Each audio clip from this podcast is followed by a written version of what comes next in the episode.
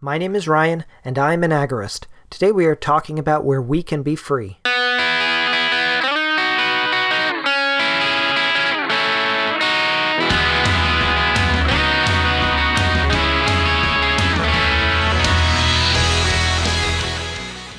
The search for freedom is a search that never ends. Countless revolutions have been fought by people trying to secure freedom through the ages. Sometimes these people are successful and they find freedom, for a time. Other times, they just end up bringing worse oppression upon themselves. Violent revolution is an extremely unwieldy tool for bringing about freedom. The question then becomes if not violent revolution, what do we do? Some people seek personal freedom through finding physical areas outside of state control where they can do what they wish without risk of state repercussions. Unfortunately, the world is shrinking. It's impossible to find land space that's not already claimed by the governments of the world. Not too long ago, I heard of a group who tried to set up their own sort of free colony on Antarctica, but they were stopped by military personnel and forced to abandon those plans. Apparently, the governments of the world can't stand somebody setting up a small outpost on a giant and nearly uninhabited piece of ice in the harshest climate in the world. Another movement that has been gaining some steam is the seasteading movement. These people want to set up free communities in international waters.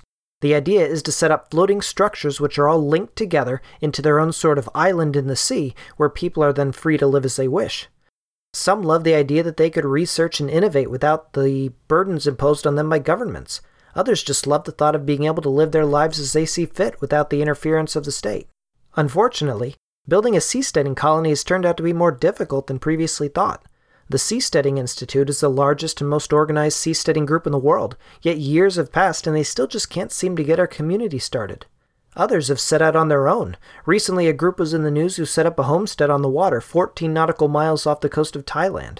This was technically international waters, but that didn't stop the Thai government from invading their home.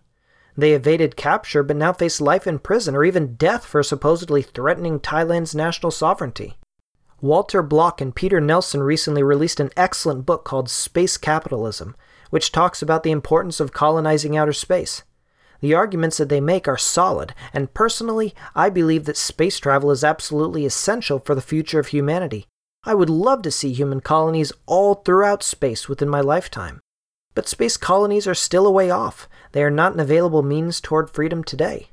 So, it is basically impossible to find an area on Earth, whether land or sea, where you can exercise complete freedom apart from the state. Meanwhile, space travel holds much promise for the future, but doesn't do much for today. So, what then is left? What then can we do? Do we give up, sit back, get drunk, and watch Netflix until we die? Who knows, maybe that's truly how you want to live your life, but I want more. Agorism is about finding freedom now, wherever you are. It is about doing what is right for you and your family and finding ways around the state to get what you need and do what you want to do. As long as the state exists, there will always be limits imposed on us, but the more that we can make the state irrelevant in our lives, the more free that we will be. If you want to learn more about how you can do this in your life, check out Samuel E. Konkin's book, The New Libertarian Manifesto. That is a book which created agorism and the concept of counter economics. If you really want your life to be rocked, check out How I Found Freedom in an Unfree World by Harry Browne. In it, he talks practically about how you can begin living free today, wherever you are. In summary, where can you be free? You probably won't find it through violent revolution. You might find it in the middle of the ocean, but you might also have to abandon your home overnight when a state decides that you're a national security threat. You might find it in space, but that's a long way off.